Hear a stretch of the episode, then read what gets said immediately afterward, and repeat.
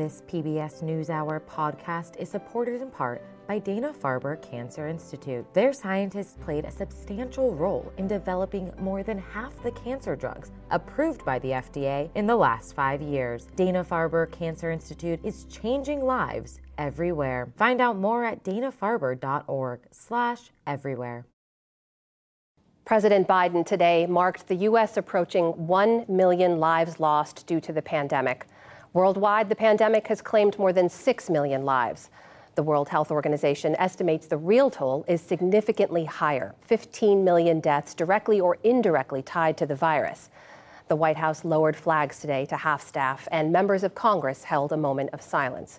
The president delivered his remarks at a global pandemic summit today, calling on Congress to pass stalled funding for more COVID 19 relief in the U.S. and around the globe.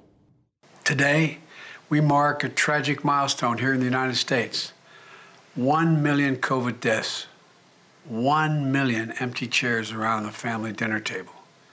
Each irreplaceable, irreplaceable losses. Each leaving behind a family, a community, forever changed because of this pandemic. We all must do more. We must honor those we have lost by doing everything we can to prevent as many deaths as possible. Let's get some perspective on this enormous toll and where things stand right now. For that, I'm joined by Dr. Anthony Fauci, President Biden's chief medical advisor. Dr. Fauci, welcome back to the News Hour. This is a once unfathomable number 1 million lives lost. You see this reaction from the president, members of, the, of Congress marking the day, but we're marking this moment without a national day of mourning or a place to put our shared national grief. What does that say to you about the pandemic and the toll it's taken on this country? Well, it's terribly tragic. I mean, the idea of 1 million deaths in, in an outbreak uh, that is historic in nature. We've had nothing like this in well over 104 years. One of the parts about it that adds to the tragedy is that many of those deaths were avoidable, avoidable if people had been vaccinated. It's estimated that if people had been vaccinated to a much greater extent right now, that vaccines would have avoided at least a quarter of those deaths, namely about 250,000. So the tragedy of the deaths and the losses that the president spoke about today at the conference are very, very clear. It becomes even more poignant to know that we could have avoided many of those if we had had more people gotten vaccinated and boosted. Was this the worst case scenario? I mean, you and other experts have been modeling this out from the beginning. I know those estimates have changed over time. One million. Did you expect we would get here? No, I did not. At the time, uh, quite a while ago, in the early phases of the outbreak, I was warning people that we could get up to 200,000 deaths, and I was criticized by many people as being too pessimistic. And look at that.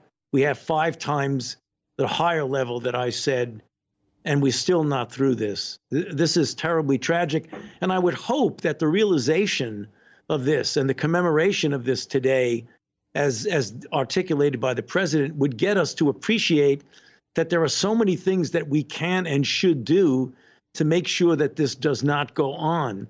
A lot of that's going to require resources that we're going to need to continue the vaccination program, to develop better drugs so that when people do get infected, we can prevent them from progressing to hospitalization, severe disease, and death. Well, let me ask you about what we're seeing across the country because I, I, travel quite a bit. When you're out and about, I have to tell you, there in much of the country, it's like there is no pandemic.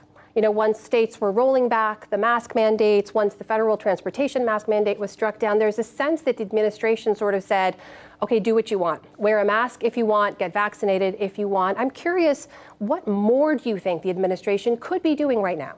Well, it's doing what we're doing. We are pushing very hard for people to get vaccinated. We're developing and making available in a much easier way drugs that can be given when people are infected to protect them from progressing on to severe disease.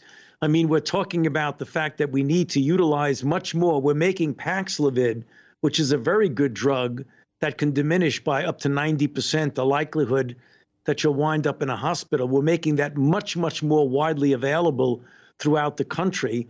And we're also putting a big deal of work on trying to get better boosters. We're doing studies right now to optimize the boosters that we ultimately will need as we enter the fall and coming winter season. There's a lot that we're doing. But is there anything else you could be doing more right now? I mean, I ask that because it seems as if people heard you say when you were previously on the show a few weeks ago, we're moving out of the pandemic phase. I know you clarified those remarks uh, to then say, well, we're out of this one phase. The pandemic is not over. And they now hear the administration warning there could be 100 million new infections this fall. And it feels like a bit of whiplash in the messaging. Well, let's try to unwhiplash that. This pandemic is not over.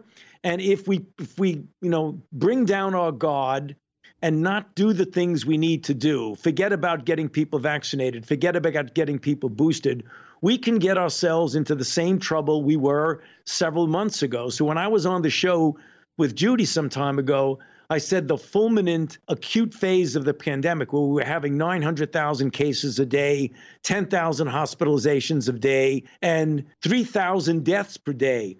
That's not where we are right now. But with the resurgence of cases, we could be heading in that direction. And that's the reason why we can't let our guard down. And I talk specifically about vulnerable people, mm-hmm. about the elderly, about those with underlying conditions. We've got to make sure we don't forget about them. We shouldn't forget about anybody in the population, but particularly the vulnerable people who, if they get infected, are more likely to get a severe outcome. So, when you talk about the need for funding, for additional resources for those mitigation measures moving ahead, let's get specific. If that money does not come through, what kind of choices will you have to make? Will medical professionals have to make? Does it mean that everyone who wants a booster won't be able to get one? Everyone who's uninsured won't be able to get treatment? The answer to that is yes to both of them. First of all, we won't have enough antivirals. We won't be able to develop newer and better antivirals. We won't be able to have a booster for everyone, and we will not be able to get the best possible boosters. We have studies right now that are lined up to try and figure out what the most appropriate booster will be for the fourth shot that likely people will need as we get into the fall. If we don't get the resources that we asked for, we're not going to be able to do that. So here's the pushback to that, which is billions have already been spent in COVID response and mitigation, and yet still we have reached 1 million deaths. So, what leads you to believe billions more would prevent additional deaths? Well, I, am sorry, I'm the, I think that's a spurious argument. We have a very, very challenging outbreak here.